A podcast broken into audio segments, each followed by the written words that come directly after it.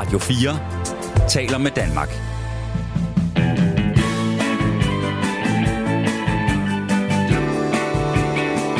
Velkommen til Only in America. Din værter er Frederik Dirks Gottlieb og Mirko Reimer Ester.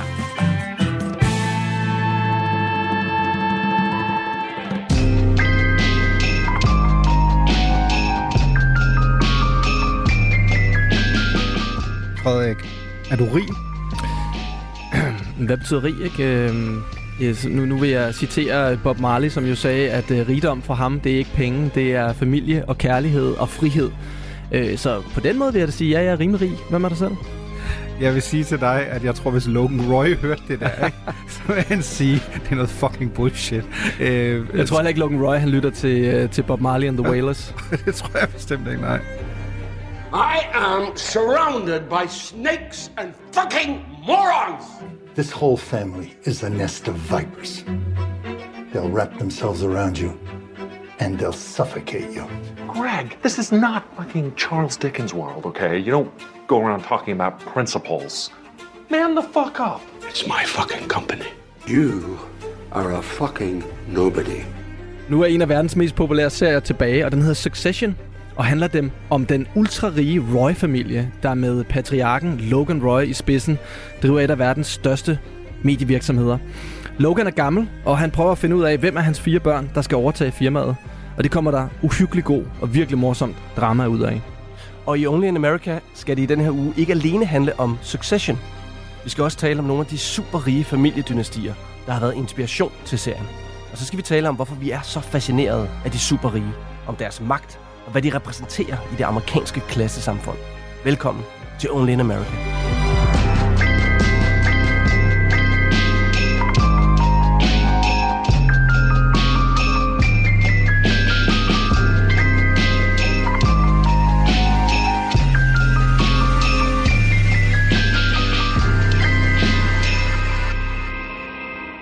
Mirko, en af grundene til, at den her serie er blevet så populær og så succesfuld i øvrigt, øh, er jo nok, at vi, øh, vi elsker jo at følge de kvalmende rige amerikanere, ikke? Og, og serien føles jo ekstremt autentisk. Øh, skaberen af Succession, Jesse Armstrong, er, er tydeligvis inspireret af virkeligheden. Hvor tror du, at øh, Armstrong han har kigget hen for at finde inspiration? Ja, altså man kan sige, fordi Succession jo starter, øh, har første øh, sæson i sommeren 2018, er der jo mange, der læser det ind i en kontekst med Donald Trump, øh, der dengang er, er præsident i USA. Men jeg tror, øh, som du også er inde på, når man nu ser, at Logan Roy står i spidsen for et, øh, et konglomerat af et medieimperie, så skal du nok mere kigge mod Rupert Murdoch, øh, vil jeg tro. Rupert Murdoch, altså sindssygt navn, ikke? Det lyder jo som en skurk fra en James Bond-film eller et eller andet. Øhm, der er kan... mange amerikanere, der vil synes, han er en skurk. han, er vel, han er vel på mange måder en skurk, og jo en mand, der, øh, der ligesom Logan Roy øh, har haft øh, en del kontroverser, en del, der har været en del polemik om flere sager. Han har haft sin egen lille Watergate-skandale, det kommer vi lidt ind på, men kan du ikke lige forklare os, bare lige sådan overordnet set, hvem er Rupert Murdoch? Som altså, vi formoder, ligger til inspiration for, øh, for Succession, som, som nu er kommet på HBO.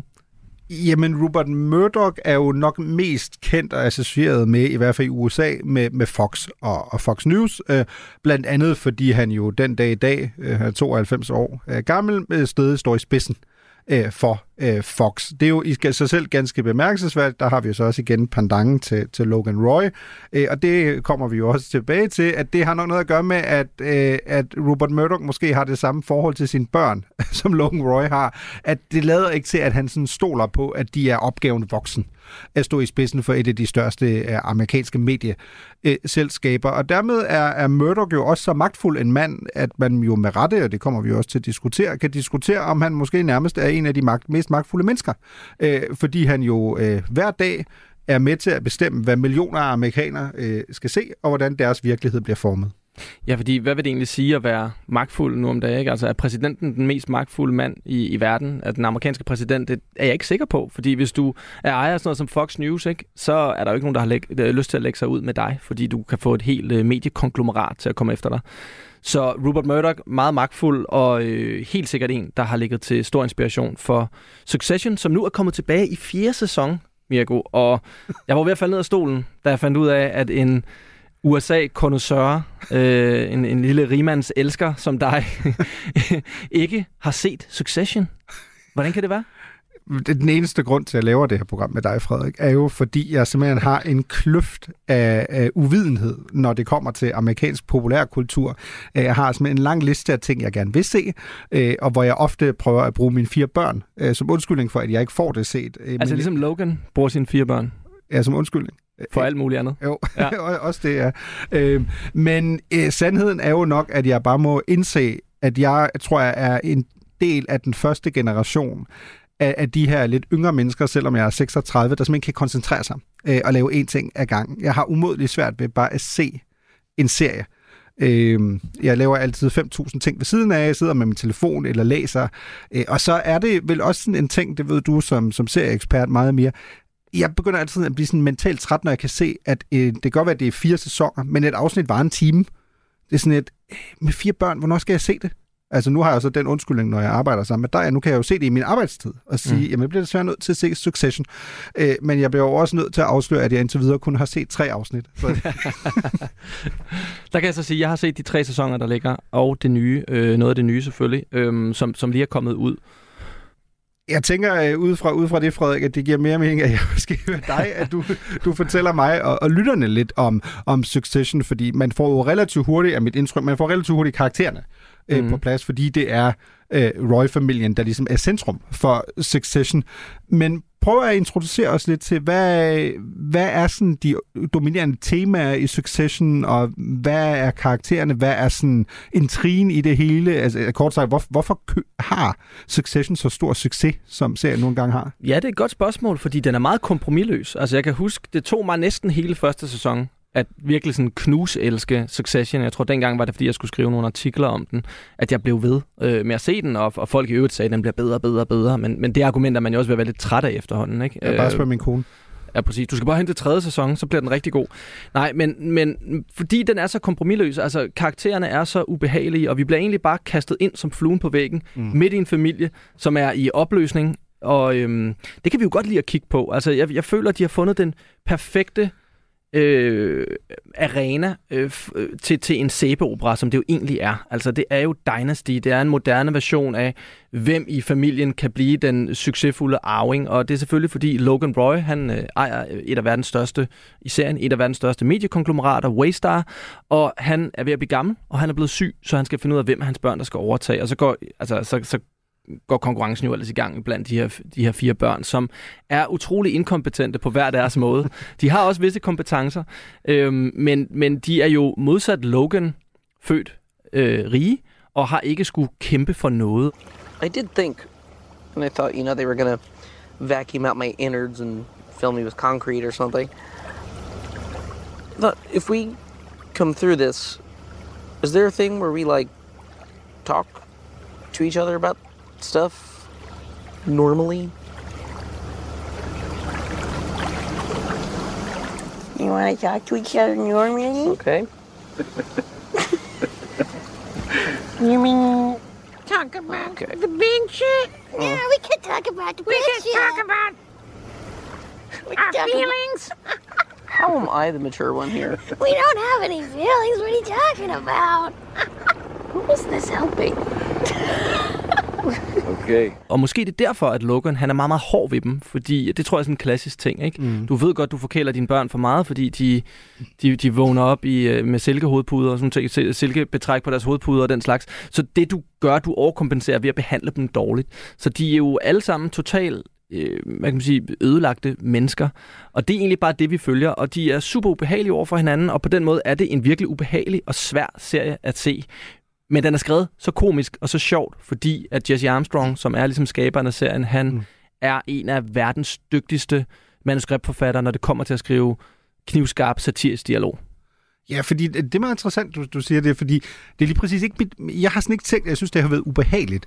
Jeg synes mere, det har været underholdende. Mm. Men jo igen, tror jeg også, fordi at noget af det, jeg tror, der jo også er omdrejningspunktet for serie, som Succession, det er jo, at du går sådan groft sagt ind i et parallelt univers, ikke? Fordi øh, jeg tror, vi kan godt afsløre, øh, vi er ikke fattige, men vi er ikke Logan Roy, øh, rige, dig og mig. Så jeg ser jo sådan noget der og tænker, okay, det er med med sindssygt. Mm. Øh, men det er også, som du siger, sindssygt underholdende, fordi at man jo ikke sådan tænker, okay, sådan er virkeligheden. Og der er vi jo tilbage til, jo, det er den jo så måske lidt alligevel, fordi hvis man dykker lidt ned i, øh, hvordan skaberne af Succession har prøvet at, at ramme det, vi typisk i USA omtaler som enten den rigeste 1% eller rigeste øh, 0,1%, altså de aller, aller rigeste Mhm. mm-hmm. i det amerikanske samfund, så er de jo gået øh, meget, meget langt ned i detaljerne, ikke? Altså i forhold til at finde ud af, hvordan lever sådan nogle mennesker? Øh, hvad gør de? Mm. Øh, så man prøver at være så autentisk som overhovedet muligt. Ja, og det kan man kun med en utrolig dedikeret øh, showrunner, som man kalder det i USA. Altså denne her manuskriptforfatter, som jo øh, altså hvor du har en instruktør på en film, der har du en showrunner på en tv-serie, altså en, der bestemmer mere eller mindre fra start til slut. Og der har vi altså Jesse Armstrong her, og øh, hvis vi skal tale bare lige, lige mm. for kortlagt, hvem han er, øh, det er ret vigtigt i forhold til at forstå, hvorfor den her serie den er, som den er. Så er han faktisk fra England, og øh, hans far var en relativt øh, ukendt krimiforfatter i 90'erne. Men han studerede amerikanske studier, øh, og det gjorde han i Manchester, og, flyttede derefter til London, hvor han så begyndte faktisk at arbejde for Labour-politikeren Doc Henderson. Det er ikke en politiker, jeg personligt kender.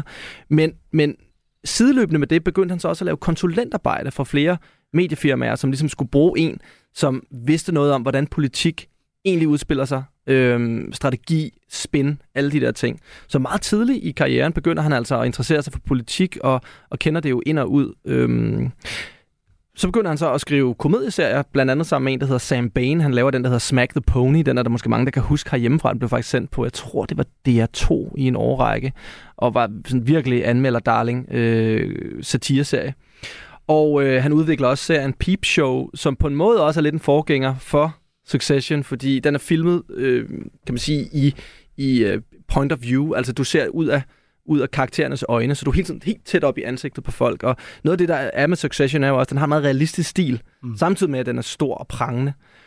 Øhm, og, men her ser man virkelig, han kan virkelig skrive knivskarpe dialoger. Og så kommer han så over i film, og der, der laver han blandt andet den film, der hedder Four Lions. Er det ham, der har lavet den? Han skriver Four Lions, ja. Ej, ej hvor sjovt. Den har du set? Ja, ja, den har jeg set. Jeg, jeg læste, et, jeg læste et år i England, i Leeds, i, i 2011 til 12, og det må være deromkring, tror jeg faktisk, den er fra, ikke? Den er fra 10. Ja. ja. Altså, så er den dog, den er jo hyldende morsom. Altså, man skal have ret sort humor, skal man sige, hvis ja. man for at synes, den er sjov. Jeg synes, den var hyldende morsom. Måske skal vi bare lige sige, at den handler om, om, om øh, fire ja. unge muslimske mænd, som beslutter sig for at lave et terrorangreb. Og det her det er jo altså i midt i en tid, hvor man ikke kan sætte sig ind i en metro uden at frygte et terrorangreb. Øhm, så meget, meget kontroversiel film også, og jeg synes, jeg kan huske, at jeg så den og tænkte, den er fantastisk. Den giver os faktisk et, et sympatisk eller et menneskeligt indblik i, hvordan man kan blive radikaliseret, og hvad mm. det kan medføre øh, af, af tragedie. Ikke? Og øh, han er også med til at skrive den, der hedder In the Loop, øh, og, og In the Thick of It, tror jeg, tv-serieversionen hedder, som også er en politisk øh, komediefilm. Så allerede her er han altså virkelig godt i gang. Og i 2017, der køber HBO, så han ser Succession, og der har han blandt andet Adam McKay og Will Ferrell med som executive producer, altså som nogen, der ligesom bakker serien op med deres know-how. Og Adam McKay, hvis man ikke kender ham, han har lavet filmen Dick, som handler om... Dick eller Cheney, den hedder ja. faktisk Vice. Den hedder ikke Dick, men den burde hedde Dick. ja, det tænker jeg nok, du synes, ja. øh, ja. Som handler om Dick Cheney. og så, det, så laver han The Big Short med... Øh, ja, der, The Who's Who af Hollywood, som jo handler om finanskrisen, og hvordan de rige ligesom var med til at, at, at starte hele finanskrisen med, med, med meget højt aktiespil. Ikke? Så, så han er jo tydeligvis meget, øh, Adam McKay er også meget interesseret i øhm, de finansielle og politiske implikationer. Hvad, de rige gør, har virkelig konsekvens for de, for de fattige. Og han instruerer så også første afsnit af Succession, som nu kører på fjerde sæson, og er mere populær end nogensinde. Den, da den var mest populær, der var den op at, at, at ramme 1,7 millioner seere i USA alene, og, og det, er, det er flot i, i den her tidsalder, vi er i. Så en meget populær serie, ikke Game of Thrones-niveau, men bestemt en af, af verdens største serier, og det ved vi jo. Der skal jo mm. være en serie, vi taler om for tiden, og lige nu må man nok sige, det er Succession. Du lytter til Only in America på Radio 4. Fuck off. Men Mirko, den her serie er jo ikke kun interessant for dens, kan man sige, øh, kvaliteter rent filmisk. Altså, det er jo en fremragende serie. Mm. Den er simpelthen så godt skruet sammen, så godt skrevet. Alle elsker den. Men der ligger jo, jeg tror, researcharbejdet bag den her serie, og som jo er en trend, vi ser meget med, med film og serier, nemlig at det bygger på journalistisk arbejde mm. nu om dage i, i, i højere grad, end det gjorde i gamle dage. Øhm, det mest interessante ved den er jo, at den afspejler virkeligheden på virkelig mange måder, og det er jo hovedsageligt det, vi skal tale om i dag. Så måske skal vi tale lidt om mm. nogle af de familier, som måske har ligget øh, som inspiration øh, for, for, øh, Mm. for Roy-familien. Altså, jeg synes, det interessante er jo, det, det må også være den evige udfordring, når, når du laver øh, ja, af kunst, eller i det her tilfælde tv-serier, at folk vil, lige, folk vil jo gerne se paralleller øh, til virkeligheden, fordi øh, at kunst opstår jo ikke i et, et, et vakuum. Altså, det er jo altid et produkt af den tid, man lever i, og nogle gange kan det være, at det er lidt forud sin tid, eller lidt bagud. Det, det kan man jo også i den grad diskutere med Succession, om det måske faktisk lidt er starten. Altså, i amerikanske medier taler man jo om Succession-effekten, at mm. Det er sådan den første serie i en række af serier, der lige pludselig kigger på det her lidt lukkede land af, af de allerrigeste og mest velhavende, eller mest privilegerede øh, steder i, i USA og andre steder. Og den mest klassiske reference her har vel, altså som vi også har talt om, har jo været Murdoch-familien, ikke? Fordi det er lidt svært ikke at kigge på Murdoch, den her, øh, det her aldrende mediemogul, øh, dog selvfølgelig en del ældre end Logan Roy, der jo i starten af første sæson øh, lige bliver 80. Øh, Mm. Murdoch er trods alt som sagt 92. Og så man ligesom kiggede på ham og tænkte, okay, her har vi den her, det her mediemogul, der står i spidsen øh, for øh, et kæmpe øh, konglomerat. Det gør Logan Roy sjovt nok også. Men allerede der kan man sige, hvis man skal køre en til en sammenligninger, stopper den jo ikke, fordi at Logan Roy har fire børn. Det har Murdoch jo ikke. Nej, det er rigtigt.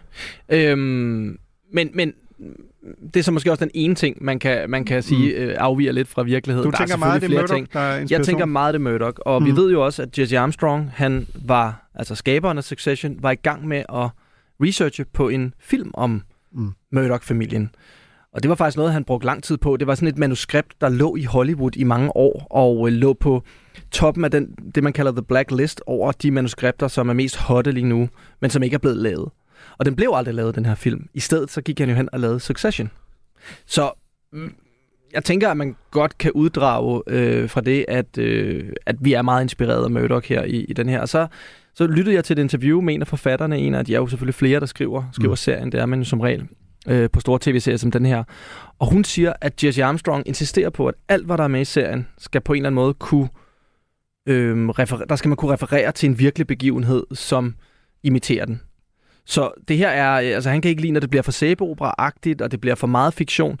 Det skal ligesom relatere sig plotmæssigt til noget, der er sket i virkeligheden. Så jeg tænker godt, at vi kan, vi kan uddrage for det, at i hvert fald Murdoch har haft en stor indflydelse, og Murdoch er jo, øh, er jo chef for det, der hedder News Corp, Mm. som jo lyder igen som noget fra en Spider-Man-film, som sådan en ond, ondt firma, ikke? Mm. Hvad, hvad er News Corp?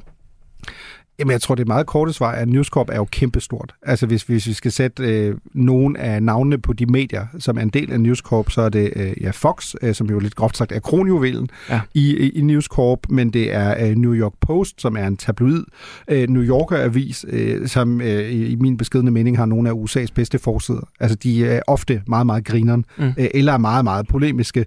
Øh, Har skrevet meget om øh, aliens og den slags også ja, inde på... ja, øh, ja, det kunne jeg forestille mig, at det var sådan Murdoch-stof.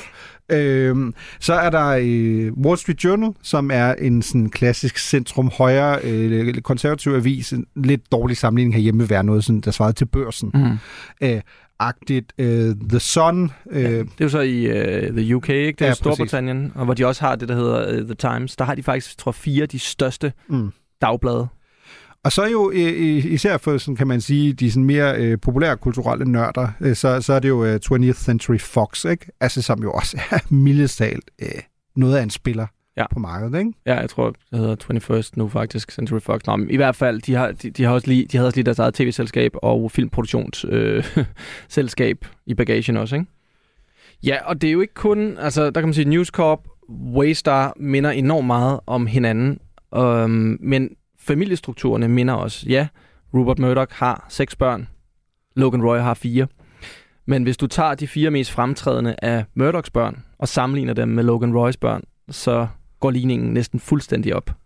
I serien hedder den ældste Connor og er altså, altså en mand og ikke en kvinde, men har blandet sig udenom kan man sige, virksomhedsstrukturerne, og har ikke ønsket at, at, at få lederstillinger i, i farmands firma, og det samme gælder hans ældste datter, øh, jeg tror noget Prudence i virkeligheden. Og så har du så tre børn, som har kæmpet ret meget om opmærksomheden.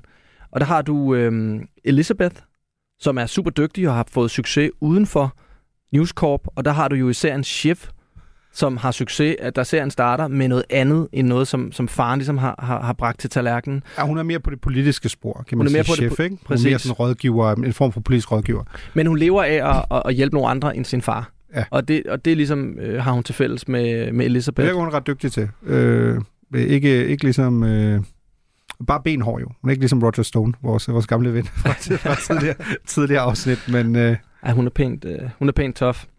Og så har vi så øh, Lachlan og James, som er øh, de, to, de to sønner, som virkelig gerne vil ind og styre News Corp, altså Rupert Murdochs firma.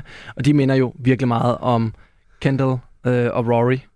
Og øh, på den måde, der er det helt tydeligt, at det er der, Mm. man har kigget hen. Altså helt ned til, at den ene har en lederstilling, bliver fyret, mm. kommer tilbage. Alt det, vi ser, der sker med Kendall i, øh, i de første par sæsoner. Så jeg er ikke i tvivl om, at man har kigget rigtig, rigtig meget på Murdoch. Det, det er i hvert fald det er lidt mange tilfælde, ikke? Altså i forhold til, at man tænker, nå, det var da pudsigt. Det har vi også der. Det var der også. Og igen, jeg tror også, man skal huske, især i forhold til den amerikanske del her, når du taler øh, mediemogul i USA, så tænker folk Murdoch. Altså, det er den person, de tænker på først. Øhm, øh, selvfølgelig primært på grund af Fox, men fordi Robert Murdoch er øh, den største spiller øh, på markedet. Mm. Ikke? Altså ligesom i Succession. Ja, og for nogle år, år tilbage blev han kåret til, til verdens øh, 13. mest indflydelsesrige mand, lige efter Ruslands præsident. Så vi er altså vi, vi er ude i en, som, Mm. som er så ekstremt magtfuld. Og jeg synes jo, som vi også snakker om i starten, at godt, at man kan argumentere for, at han er mere magtfuld på mange punkter. En anden øh, stor forretningsmand, Armand Hammer, fra Hammer-familien, nogen kender måske hans, øh, hans oldebarn, øh, Army Hammer, han sagde jo engang, da han blev spurgt, hvorfor stiller du ikke op som præsident, så sagde han, der er for lidt magt i det. Så vi er altså ude i noget her, hvor de her mennesker, de har så mange penge, at de har politikerne øh, i deres lomme mange, øh, i, i mange tilfælde, og de kommer faktisk også ud i en stor skandale øh, i, jeg tror det er slutningen af nullerne, øh, Rupert Murdoch og øh, hans søn James, fordi de laver deres egen lille mini øh, Watergate-skandale, hvor de har aflyttet Mm. kilder. De har aflyttet øh, blandt andet en, en 13-årig kvinde, som, blev, som var et moroffer. De har været inde og lytte til hendes telefonsvarbeskeder uden samtykke. Og det er en kæmpe sag. Og i, midt i den her retssag, der kommer der en ind og smider en øh, lavkage i hovedet på Rupert Murdoch, der på det tidspunkt er i midten af 80'erne.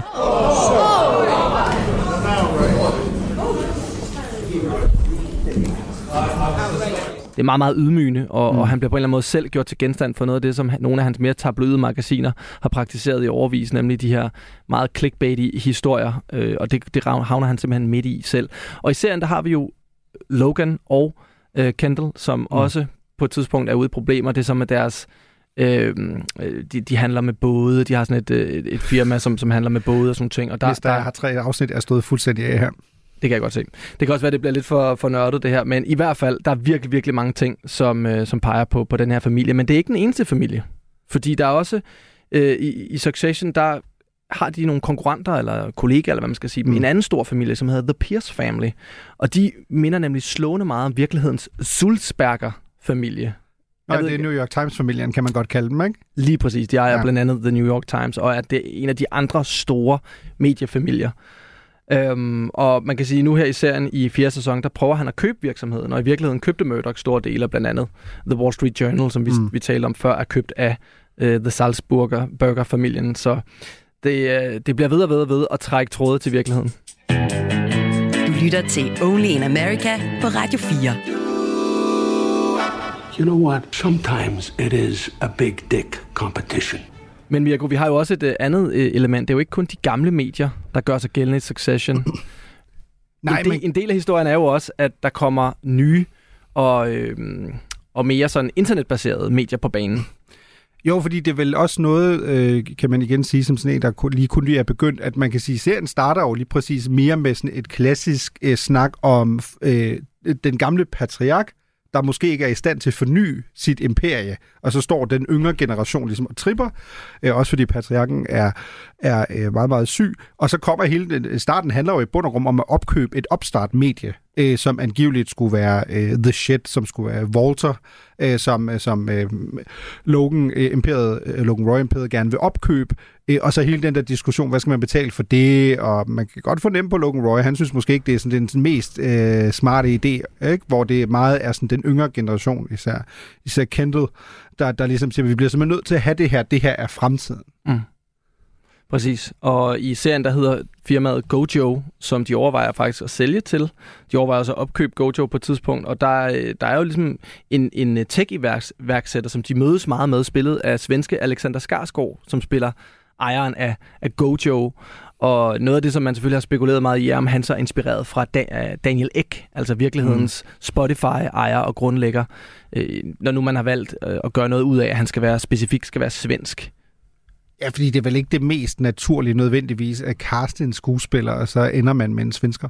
Nej, og det de, siger han har også... kærlighed til svensker, men jeg tænker, at det, det er sådan ikke det mest nærliggende, måske når du laver Succession, at du tænker, at han skal ikke gerne være svensker. Nej, jeg ved ikke, er det nogensinde nærliggende? Nej, nu bliver, nu bliver jeg tavlig. Det er jo, det er jo storebroren i nord der. Øhm, men øh, selvfølgelig er der også øh, masser af referencer til Netflix, Facebook og andre af de helt store øh, firmaer her. Men Mirko, du er jo USA-analytiker, og du er historiker. Og jeg kan fornemme, at du er rigtig glad for Succession, selvom du mm. kun lige er gået i gang. Hvad er det, der gør, så, der gør dig så glad for, for lige netop den her serie? Jamen, jeg tror, at det er jo, øh, som vi også talte om indledningsvis, altså for det første tror jeg virkelig, man kan tale om, at der har været en form for succession-effekt, ikke? Øh, fordi serien kommer i, i sommeren 2018, øh, og så lige pludselig er der jo inden for de sidste par år, synes jeg, sket mange ting i USA, øh, men jo ikke kun i USA, også rundt omkring i verden, som har gjort hele den her diskussion om de super rige mm. øh, endnu mere aktuelt. Ikke? Øh, hvis vi skal tage helt konkret, jo der i 2018, øh, hele den der diskussion om øh, patriarken og børn, der bliver født med en guldske, og måske ikke nødvendigvis er de mest kompetente øh, til at drive en, en virksomhed af andet. Det er jo et, et af de bærende elementer i successen, er jo hele spørgsmålet, at man sidder og tænker, jamen har de her børn, hvad der skal til mm. for at lede det her imperie? Der synes jeg også som USA-analytiker, øh, selvom jeg godt ved, at, at forfatterne lidt afviser at den sammenligning, det er meget, meget svært ikke at tænke tilbage på Trump, øh, der sidder i det hvide hus og ansætter øh, sin datter Ivanka og øh, Ivankas mand, så, så Trumps svigersøn Jared Kushner, øh, som rådgiver. Godt nok ulønnet, øh, men igen, altså der sidder to mennesker øh, meget, meget tæt på magten, lige pludselig, hvor man sådan kigger og tænker, jeg ved ikke, hvad Ivanka Trump men øh, hvis har jeg, af kvalifikationer. Hvis, hvis jeg skal lege djævelens advokat, er det så ikke meget almindeligt? Ikke? Nu kender jeg for eksempel også ret mange mennesker i underholdningsindustrien herhjemme. Ikke?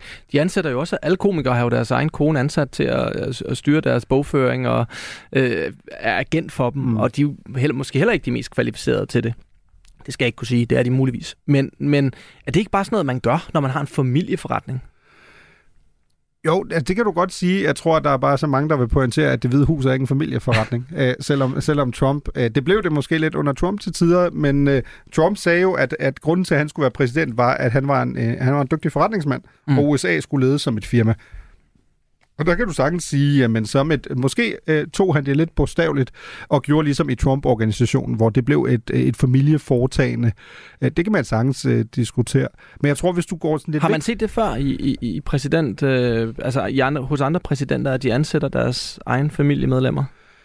Ej, ikke direkte ansætter. Man havde i, i 90'erne en meget stor kontrovers, da Bill Clinton øh, var præsident, fordi Bill Clinton satte Hillary Clinton, hans kone, og jo øh, øh daværende første dame, han satte hende i spidsen for at skulle prøve at lave en sundhedsreform i, i USA. Øh, det mislykkedes Hillary Clinton med, men der var stor kritik, øh, særligt fra det konservative USA, at de synes, det var helt uh, upassende, at øh, det, der normalt er The Second Lady, som jo er en meget mere, det er jo ikke en officiel rolle i den forstand, det er meget sådan, du kan klippe nogle snore over, og så kan du besøge nogle syge børn på et hospital. Men hun, hun er jo endda jura-uddannet, så vidt jeg, jeg husker, ikke? Jo, jura-uddannet, og der er jo en fremragende vidighed, øh, som Hillary og Bill Clinton ynder at fortælle, om at Hillary Clinton egentlig er den bedre politiker mm. af, af de to, øh, på trods af, at Bill blev præsident, og hun aldrig gjorde. Og, og der fortæller hun jo meget gerne øh, vidigheden om, at øh, hende og Bill Clinton er ude at køre en tur, og så stopper de ved en tankstation og fylder benzin på, og så øh, da de kører, siger Hillary til ham, ej, det var sjovt, ham der fyren der, ham datede jeg, da jeg var ung.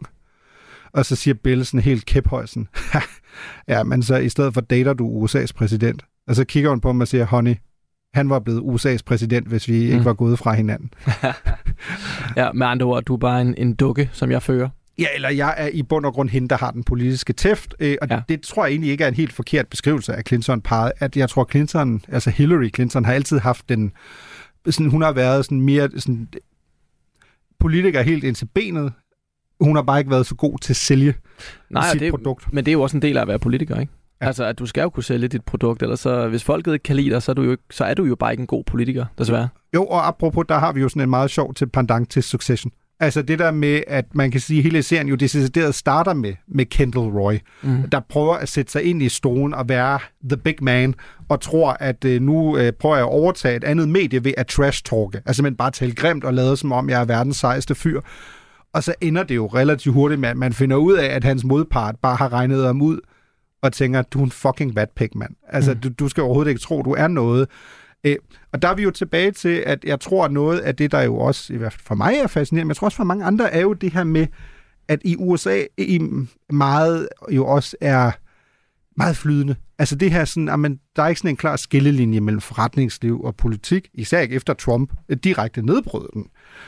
Og sagde, jamen ved du hvad, jeg går fra at være forretningsmand til at være politiker, men jeg synes, det er sådan et stort ordnet emne her, der jo virkelig øh, har ramt tidsånden fuldstændig, er jo diskussionen om, øh, hvorvidt uligheden i USA er for stor. Er blevet for stor. Øh, hvis du kigger historisk på den, så er den på sit højeste niveau siden i hvert fald 100 år, så måske i 1920'erne, starten af 1900-tallet. Øh, I slutningen af 1800-tallet talte man meget om det, man kaldte The Gilded Age, mm-hmm. som var sådan en højhedstid i industrialiseringen, hvor amerikanerne virkelig kom frem, og der havde du lige præcis et meget usundt politisk miljø, hvor der var meget korruption.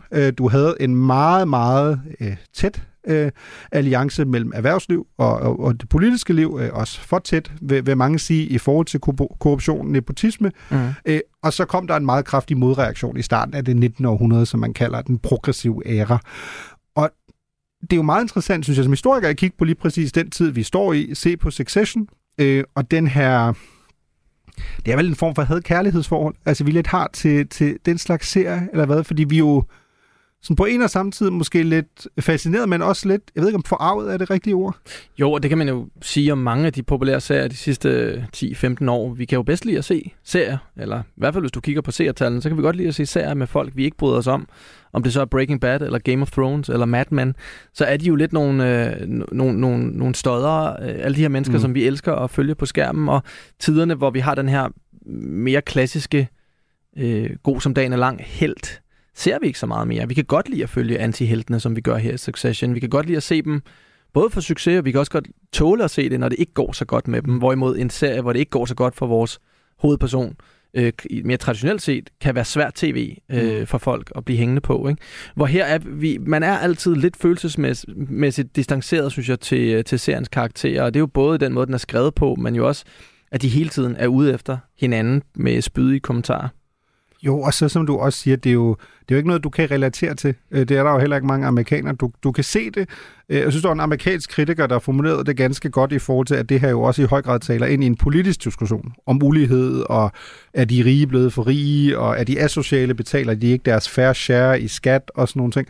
Og der var der en, der meget sådan interessant sagde, at han henviste til det her meget venstreorienterede øh, demokratiske kongresmedlem fra New York, Alexandra Ocasio-Cortez, som er sådan en øh, meget sådan, øh, fremadstormende politiker på den yderste venstrefløj i starten af 30'erne, øh, typisk kun kendt som AOC øh, i USA, har siddet i kongressen siden øh, 2019. Og der sagde han, prøv at høre AOC, det du ikke forstår er, vi vil ikke have rige mennesker. Vi vil hellere grine af dem. Mm. Og det er jo noget af det, jeg synes, Succession faktisk også er god til. At man, jeg synes i hvert fald, man indtil videre ofte sådan sidder og tænker, gider jeg bytte med dem? Nej. Men det er også lidt farligt, ikke? Fordi vi elskede også at grine af Donald Trump. Mm. Og vi elsker at grine af mange af de her rige mennesker og sammenligne dem med øh, Mr. Burns fra Simpson, den her onde rigmand fra Simpson, eller Joachim von And, eller hvad det nu kan være. Men det gør også, at man tager lidt af farligheden fra dem. Ikke? Altså, en mand som Armand Hammer, som jeg nævnte tidligere, er også en af de her meget, meget øh, rige familie, familiepatriarker, var jo skyld i hundredvis af menneskers død, da en af hans olieplatforme øh, brændte sammen stort set, fordi han ikke havde styr på det, fordi mm. han egentlig ikke var, øh, var opgaven moden. Og så gik han ud, læste op af en drejebog, som, som var blevet skrevet til ham, sagde undskyld, og så var, det, så var det glemt, og så var vi lidt tilbage til at grine lidt af den her lidt Darth Vader-agtige superskurk, men han er sikkert god nok inderst inden. Ikke? Altså, så det, det bliver også lidt farligt på en eller anden måde. Ja, øh, fuldstændig enig. Og så er der også, der er også et eller andet her, at, at jeg tror især, når man ikke selv er amerikaner, øhm, og jo, vi diskuterer også ulighed i Danmark eksempelvis, men, men parametrene er jo helt øh, anderledes. Ikke? Jeg, jeg har kigget på nogle tal, og hvis man for eksempel skulle finde ud af, hvor meget skal du tjene i Danmark for at være en del af den rigeste procent i Danmark, så vil du cirka skulle tjene øh, 1,5-1,6 millioner kroner om året. Og det er jo mange penge. Mm. Det er det helt klart. Mm. Øhm, men i USA vil du skulle tjene cirka 4,2. Mm. 4,3 millioner. Så allerede der har du jo et helt andet felt. Ikke? Og når du så begynder at kigge på, okay, en ting er, hvor meget du skal tjene for at være i toppen, men hvor stor er uligheden i samfundet, ikke? Altså hvor meget, øh, i for, både i forhold til gennemsnitsløn, men, eller gennemsnits øh, øh, indkomst, eller også i forhold til, hvor meget øh, rigdom du har i form af alle, i andet, eksempelvis om du ejet et hus, eller andet, der er der jo meget stor forskel. Og især når du begynder at lave den her klassiske med, hvor langt er der fra, fra bunden til, til toppen, øh, der har vi jo bare øh, på mange måder lidt forskellige samfund øh, mm. i, i USA og i, i Danmark. Og jeg synes for eksempel, den del, noget af det, der nogle gange er virkelig svært som, som sådan analytiker, når du analyserer amerikansk politik, var for eksempel i 2020 øh, under det demokratiske primærvalg, der besluttede Michael Bloomberg, øh, som er tidligere øh, borgmester i New York City, øh, borgmester der i starten af, af nullerne, og så 10 år frem. Han kom lige efter Rudy Giuliani, mm. efter 11. september, og var så borgmester fra 2002 til 2013. Øh, men Bloomberg er jo også stinkende rig. Ja, han, han har blandt andet, det, det, også apropos hele Bloomberg Corporation, altså også jo blandt andet et medieimperie med blandt andet Bloomberg News, men han mangler heller ikke penge. Øh, Bloomberg beslutter sig for at stille op til det demokratiske primærvalg, og ender jo faktisk kun med at være øh, kandidat i, jeg tror, lige omkring 100 dage, plus minus. Mm. I løbet af de 100 dage bruger han 900 millioner dollars på at føre valgkamp ender med kun at vinde primærvalget på amerikansk Samoa, som er et amerikansk territorium, og så dropper han ud igen. Mm. Så siger han, det lykkes ikke. Hej hej. Det er bare 900 millioner, han bare lige har brændt af på det. Og det ser vi faktisk især i den nye sæson. Conor Roy, den, den ældste søn, som gerne vil være politiker. I'm still applying for the job of president of the United States. Do you think that that's like a natural progression from never done nothing, never to most important job in the world? Well, Like, could you maybe get a little experience at like a CVS? Something? Han står og overvejer, om han skal bruge 100 millioner dollars på at føre øh, valgkamp. Conor Roy vil være politiker? Shit, man. Ja, der sker der, lidt. Der, der, Der sker lidt. Okay, vildt nok. Og det er knap nok en spoiler, fordi det kommer meget tidligt mm. i serien, at han begynder at... Øh, altså, han er tydelig. Han, han, han er en klassisk politiker på den måde. Han bruger sin indflydelse på at gå rundt og, og Mm. give hånd. Ja. Og han er god til at se flink ud, men han er ikke særlig skarp, hvilket er ret skræmmende egentlig, fordi det er jo, matcher jo lidt virkeligheden også. Ikke? Mm. Men han vil gerne bruge 100 millioner øh, dollars på noget, som han ved, han ikke har en chance for at vinde. Og det diskuterer de i det her afsnit, men du har jo ikke en, nogen chance for at vinde det her valg, her, hvor han siger, nej, men det er pinligt, hvis jeg kommer under 1%. Så bare for at komme op på 1%, så kan jeg se mig selv i spejlet, men jeg kommer så også til at bruge en stor del af min formue på det. Og det viser jo også, hvor, hvor, øhm, hvor tæt forbundet øhm, kan man sige, erhvervslivet og politik er i USA på en helt anden måde, end det er herhjemme. Øh, hvor, hvor, hvor, hvor du jo vid- vidderligt kommer langt, når du har penge. Sådan en, en øh, kandidat som John Kerry, der var op imod Bush i sin tid, Ja. han kom jo også kun så langt, fordi at hans kone var en del af ketchup-familien, og de havde simpelthen så styrt Ja, med mange penge. ja, præcis. præcis. Obama fandt andre måder at tjene penge på, Ja. øhm, via indsamlinger. Ja, små donationer, små præcis, fra donationer. almindelige amerikanere. Ja. Ikke præcis. desto mindre var det penge, der fik ham øh, mm. dertil, hvor han er nu. Ikke? Og, øh, det, Vi kender det jo heller ikke herhjemme på samme måde. Ikke? Altså det eneste eksempel, hvor vi vel relativt meget har diskuteret det her med, hvis der er nogen, der giver penge, kan de så forvente noget, det er jo Lars Seier og Ja. Liberal Alliance. Ja. Ja, Og selv det er jo fuldstændig peanuts i, i sammenligning med, hvad, hvad vi taler om her. ikke? Fordi man kan sige, at noget af det, der var med Trump, da han kom frem i 15 og 16, var jo lige præcis den der diskussion, men som du siger, man gik jo ud fra, at han ikke kunne vinde. Det troede jeg heller ikke. Og der blev snakken jo meget hurtigt mere den, om det ikke var et kæmpe problem for ham at, at, at tage partipolitisk holdning i forhold til hans forretningsimperie. Altså vil det skade Trump-imperiet, mm. at han lige pludselig eksempelvis var en meget højreorienteret republikaner. Og der må du relativt åbenlyst konkludere, at hvis du kigger på tallene, det har det. Altså forretningen har, okay. eller præsidentembedet har ikke været en god forretning for Trump, fordi han har skræmt rigtig mange amerikanere fra sig, der måske inden da øh, så Trump som en form for personificering af den amerikanske drøm. Prøv at se, han har det hele, han har en lækker kone, han har penge, han bor virkelig godt. Øh, Flot og nu hår. er Trump blevet en politiker for dem. Jamen det er klart. Det, øh, hvorfor har han så gjort det, kan man spørge sig selv. Men magt, altså øh, magt goes a long way, og han kan sikkert også bruge det efterfølgende, ikke? Og, og, og det er en god platform for hans børn på mange måder. Øh, promomæssigt har han jo altid været god til at se sig selv mere som sådan et, et, et marketingsværktøj end, end så meget andet.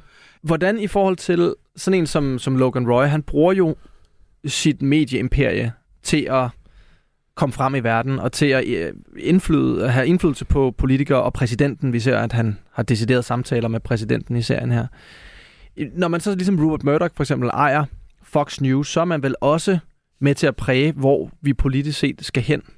Øh, og det får jo en virkelig til at sætte pris på public service, som for eksempel Radio 4 eller Danmarks Radio, eller hvad det nu kan være, fordi mm. der er ikke ligesom det en, uh, incitament. Men er, er der slet ikke nogen grænser for i USA, hvor meget man må præge øh, borgerne rent politisk igennem de aviser eller tv-kanaler eller radiostationer, man ejer? Nej, altså ikke på den måde, fordi du jo i USA har øh, sådan groft sagt pandangen til, øh, til DR øh, eller Radio 4, nu er vi jo på Radio 4, øh, vil, jo, vil jo være øh, NPR, mm. altså National Public Radio. Det tror jeg er sådan den, den bedste sammenligning. I en dansk kontekst, der er jo både, kan man sige, groft sagt et moderskib, men også alle de her øh, NPR-lokal men som jo er ret småt i forhold til CNN eller Fox, ja, ikke? præcis. Æ, ret, ret småt. Øhm, ellers er, kan man sige, metatendensen i USA, jo ligesom mange andre lande, at de her små, mere lokale aviser har ret trange kår. Øhm, blandt andet på grund af på internettet selvfølgelig, og vil folk betale for journalistik og sådan nogle ting, som vi også diskuterer herhjemme. Men så er det jo, som du siger, at i bund og grund øh, handler det jo også meget om, hvor meget vil en politiker blive spændt for en vogn, og hvor dygtig er medier til at at, at ligesom komme på god fod med politikere. Og det der igen er meget slående i den tid, hvor øh, Succession har kørt, og også lidt i årene inden, men sådan, lad os sige fra 2018 plus minus, det er jo den symbiose, der er mellem Trump og Fox News, som i hvert fald i moderne amerikansk øh, historie er fuldstændig uset. Øh, Både på, på et helt lavpræsparameter, der hedder folk, der har arbejdet for Fox, der får stillinger i det hvide hus. Altså ja. som går direkte fra eksempelvis kommentatortjenester på Fox News, til at få øh, en stilling som rådgiver eksempelvis, eller som pressetalskvinde, ja. eller kommunikationschef. Øh, det, det andet er, at, at det, der jo især har været toneangivende, og det tror jeg også altid, man skal skelne lidt imellem, fordi vi har tendens til at fokus, øh, fokusere lidt på det første og ikke på det sidste, det er, Fox's øh, journalistiske afdeling har faktisk et meget godt ry generelt. Øh, deres lødige journalistik. De fleste tænker bare ikke på Fox's helt klassiske lødige journalistik, når de hører Fox eller Fox News. Mm. De tænker på Sean Hannity, Tucker Carlson. Mm. Bill O'Reilly i gamle Bill dage. O'Reilly i, i gamle dage. Det er præcis. Altså de her øh, tv-værter, der i bund og grund ikke... TV-værter er nærmest falsk øh, varedeklaration, fordi du, du skal ikke sådan sidde og tænke, okay, Kåre Kvist eller Cecilie Bæk. Altså, du skal tænke, okay, det her er politiske kommentatorer, som må sige nærmest, hvad der passer dem. Øh, og er enormt øh, gode til dermed jo at, øh, især Fox i forhold til den amerikanske højrefløj, at sætte en politisk dagsorden. Nu siger du, de må, de må sige lige, hvad der passer dem, men det er jo heller ikke helt rigtigt, vel? Fordi der er jo ligesom øh, en, en, en idé om, at i hvert fald hos Fox, at der er man republikansk. Altså, så, så hvis man som nyhedsvært går ud og, og begynder at støtte en demokratisk præsidentkandidat, så vil man jo ikke få lov til det, vel? Man bliver vel præget i, i en politisk retning, når man er der. Ja, lige præcis. Og, og så inden for de rammer, kan man så sige lige, hvad fanden man har lyst til. Jo, fuldstændig. Jeg tror også, det var der. Jeg, sagde, jeg, jeg tror, jeg sagde næsten. Nå, ja, okay. Men jeg havde faktisk noget andet i tankerne i forhold til det, fordi du har jo helt ret. Og det handler mere om, at Fox er jo kommet i kæmpestore problemer, og også Murdoch er jo kommet i kæmpestore problemer efter valget i 2020, fordi mange af Foxes fremtrædende, øh, apropos meningsstander, blev jo ved med at øh, bakke op omkring Trumps løgne omkring, at 2020-valget skulle være blevet stjålet. Øh, valgmaskiner, der angiveligt var blevet manipuleret osv. Og en af, af de her store firmaer bag valgmaskiner, Dominion, har jo sagsøgt Fox News på, for, for det, der svarer til rundt regnet øh, 10 milliarder danske kroner. Og der har Murdoch jo været nødt til at stille op mm-hmm. i mhm. nogle af de her retssager. Mm. Ikke? Og, men hvad hvis du, og men I har jo, det passer jo ikke, øh, og der er kommet korrespondencer frem, der viser, at Foxes øh, fremtrædende værter der, og meningsstandere, der har delt de her jo de facto løgne og konspirationsteorier, udmærket godt var vidne om, at det, de sagde, var ikke rigtigt. Men apropos, jamen, det bliver vi nødt til at sige, ellers bliver Trump sure, og så mister vi seere, fordi mange af vores seere er Trump-støtter. Øh, og det er jo en, en meget farlig øh, cocktail at bevæge sig ned i, hvis det hele bliver fedtet så meget sammen. Og Murdoch har jo haft kæmpestore problemer med også at kunne forsvare det, især i en retssal, og kunne så kun gemme sig bag og sige, ja, men vi burde nok, og ja, men det var ikke helt godt det her, ikke? Men ved de store virksomheder, altså vi ser jo også øh, i, i Succession, at Logan Roy, han er jo også konservativ og, og, og stemmer, stemmer i den retning og prøver at præge i den retning. Det er jo der, hvor hans datter Ship, så vidt jeg husker nu lang tid siden, jeg har set første sæson, jeg mener, hun er, hun er mere øh, liberal, altså hun er mere øh, venstreorienteret. Er mit klare indtryk i hvert fald, ud fra det, jeg har set indtil videre, at Ja. hun er rådgiver for en demokratisk kandidat. Klart, og hun er jo også kvinde, og hun har også prøvet måske at blive behandlet dårligt i den her familie, hvor mm. Hun har kun brødre, og hun har en far, der er ekstremt magtfuld, så det giver god mening, at hun politisk set måske vil lægge sig et andet sted. Men vil man som, som stor, øh, stor chef for et stort er- erhvervs, øh, eller et stort mediekonglomerat, eller bare en stor virksomhed generelt, vil man så ikke altid læne imod republikanerne og imod det højreorienterede, fordi er det ikke der, man kan tjene flest penge på det, øh, på det frie marked, han har sagt, som, øh, som kapitalist? Jamen, jeg tror, det ja og nej. Altså, det kommer... Jeg tror, hvis du kun tænker i penge, så ja. Øh, Men gør man ikke det, hvis man, er, hvis man, er, hvis man ejer News Corp eller sådan et eller andet, den du er det så ikke det, der er endemålet? Eller hvad? Jamen igen, både og. Jeg tror, det kommer meget ind på, hvem du er. Hvis du ideologisk set alligevel ligger i den retning, så jo. Øh, Men vi ved jo eksempelvis, lad os tage en anden af vores yndlings øh, amerikanske øh, rigmand, Elon Musk. Mm. Elon Musk har jo selv sagt, altså der jo blandt andet står bag, bag Tesla, øh, og nu også øh, en virkelig dårlig udgave af Twitter, øh, at, at Elon Musk har jo, har jo sagt, at han jo i lang tid faktisk har stemt på demokraterne. Øh, og der tror jeg, at noget af det, vi også øh, bliver nødt til at tale om, når vi taler om omfordeling af rigdom, eller er uligheden for stor, er jo, at der er sådan et meget sjovt paradoks i amerikansk politik med, at øh, øh, mange amerikanere mener egentlig, at øh, uligheden er stukket af, men de prioriterer det bare ikke politisk. Øh, og det lyder jo mærkeligt, ikke? Altså når man siger det, ikke? Vi, vi kigger på det udefra og ser, at det, det er stukket af. Øh, det største, man taler i USA om the second gilded age nu, med henvisning til den første, altså den enorme ulighed, man havde i slutningen af 1800-tallet, og de konsekvenser, det havde. Så kigger man lige præcis på man kan sige, at det man vel har nu om dage var, at dengang talte man om det, man kaldte robber barons. Altså dem, der ligesom sad på hele flæsket og, og ligesom havde en alt, alt for stor magt i forhold til, at de ikke var folkevalgte. Mm. Nutidens øh, sådan robber barons er vel øh, Zuckerberg, altså med Facebook eller Meta, mm. øh, Jack Dorsey i sin tid, Twitter. Fordi det er jo lige pludselig blevet sådan, hvad, kan man, hvad skal vi kalde det, vores sådan, det er jo sådan blevet vores, vores markedsplads i gamle dage. Mm. Det er der, vi mødes og, og diskuterer. Øh, Og der har det jo eddermame, altså pænt stor øh, konsekvens, om du sidder og styrer en algoritme øh, eller andet, ikke? Øhm, Jo jo, og der kan vi også se, da Elon Musk kom tilbage, så røg Trump jo også tilbage på Twitter, og det har jo en stor indflydelse rent politisk i USA. Så, så hvem der sidder øh, i, de her, i de her stillinger med de her øh, i- tech-iværksætter Ja. øh, platforme er jo ekstremt vigtigt. Og af samme årsag er noget af det, der virkelig altid fascinerer mig ved USA, at hvis du så går ind og kigger på tal over, okay, Joe Biden eksempelvis havde det jo som en meget stor mærkesag i 2020, at han sagde, jamen jeg vil gerne have, at de rigeste skal betale mere i skat. Øh, og når han taler om de rigeste, mente han typisk folk, der tjener mere end 400.000 dollars øh, om året. Altså igen, vi taler øh, næsten øh, 3 millioner kroner ikke? Øh, i øh, før skat. Det er altså, der vil man jo også have hjemme sige, okay, det er måske fair nok, ikke? Jo.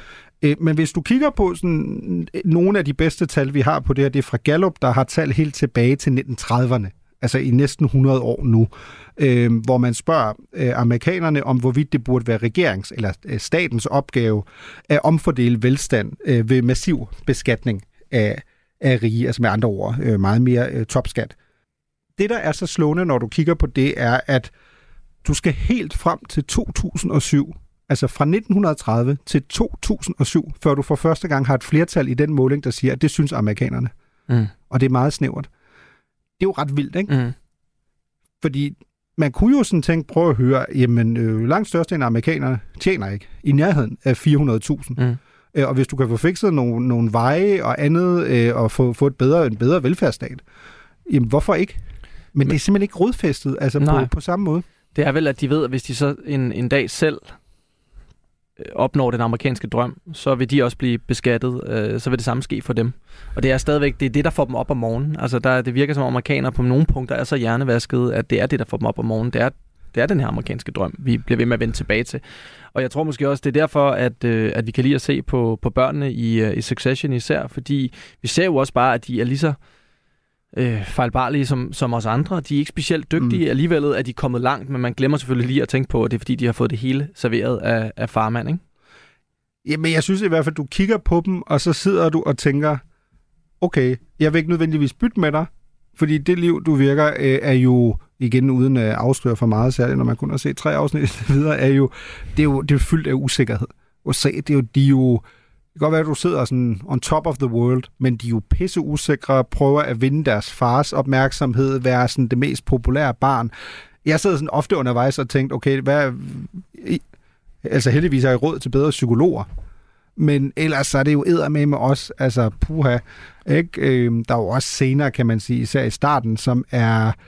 Det er jo sindssygt godt lavet, fordi det taler ind i sådan noget, hvor man tænker, hvor er det fucked, ikke? Altså, der er jo sådan en, øh, tror jeg godt, vi, vi kan tale om her, at der er jo en, en ret vild scene i starten, hvor de har gang i en lille familieleg, øh, en form for rundbold, øh, hvor øh, en af, de yngre øh, medlemmer af Roy-familien så siger til øh, knægten, at deres, det er sådan ret åbenlyst, jeg tror, det skal være Hispanics, der ligesom laver all the dirty work øh, for dem, øh, bygger op og så videre, øh, og så siger til knægten, ved du hvad, hvis du slår et home run nu, her er en check på 1 million dollar, hvis du når det. I don't know why you're smiling. I am dead serious. I will give you $1 million cash for a home fucking run. Rome, don't be an asshole. Not being an asshole. I want him incentivized. This is fun.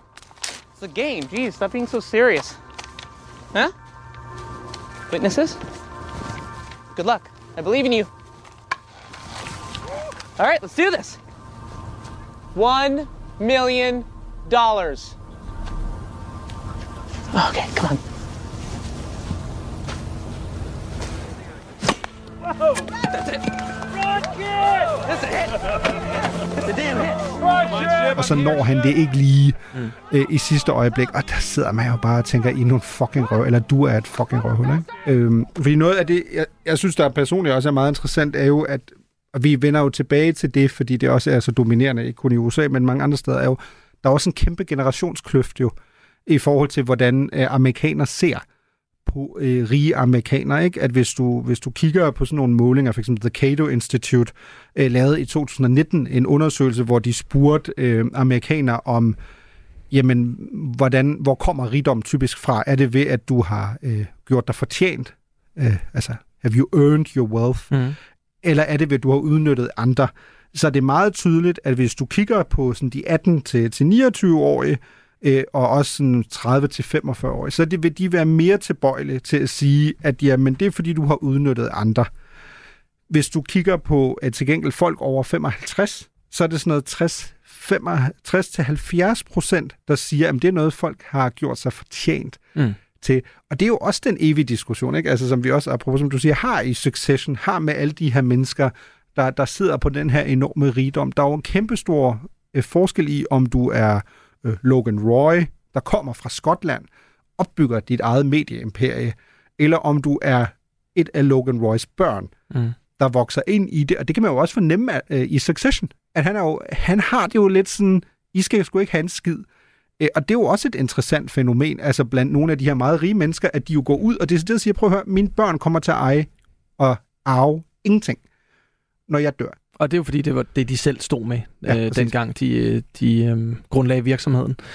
Jeg tror også, der er et eller andet med, at man, man lyver nok også meget over for sig selv. Det har jeg i hvert fald også set uh, Jesse Armstrong, som har lavet Succession, tale lidt om det her med, at de her, nogle af de her uh, rige mennesker, de starter jo ud som almindelige mennesker, ligesom os andre, og så, så, så gaslighter, som man siger det på amerikansk, ja. lyver man over for sig selv i så mange år, for at få, ligesom at få, øh, få virkeligheden til at, at hænge overens med, med de handlinger, man selv, man selv tager, og det er, jo, det er jo sjældent handlinger, der er i samfundets gode, hvis du er øh, Rupert Murdoch, eller du er øh, Armand Hammer, det kommer ligesom i anden række, men man finder en måde at lyve over for sig selv. Og det må også være vildt at være barn og vokse op og se øh, farmand rende og tage de her kyniske beslutninger, både når det kommer til virksomheden, men også når det kommer til opdragelse. Nu kan jeg se for eksempel også, at øh, Elon Musk, øh, som jo er verdens rigeste mand. Jeg ved ikke, om han lige er på, på dags dato, men, men mm. det er han i hvert fald som regel. Han, øh, hans datter hedder jo øh, Exa Dark Siderail, sideregel. S-I-D-E-R-E-L. Jeg ved simpelthen ikke, hvordan det skal udtales. Og øh, nu har han simpelthen skiftet hendes navn til bogstavet Y.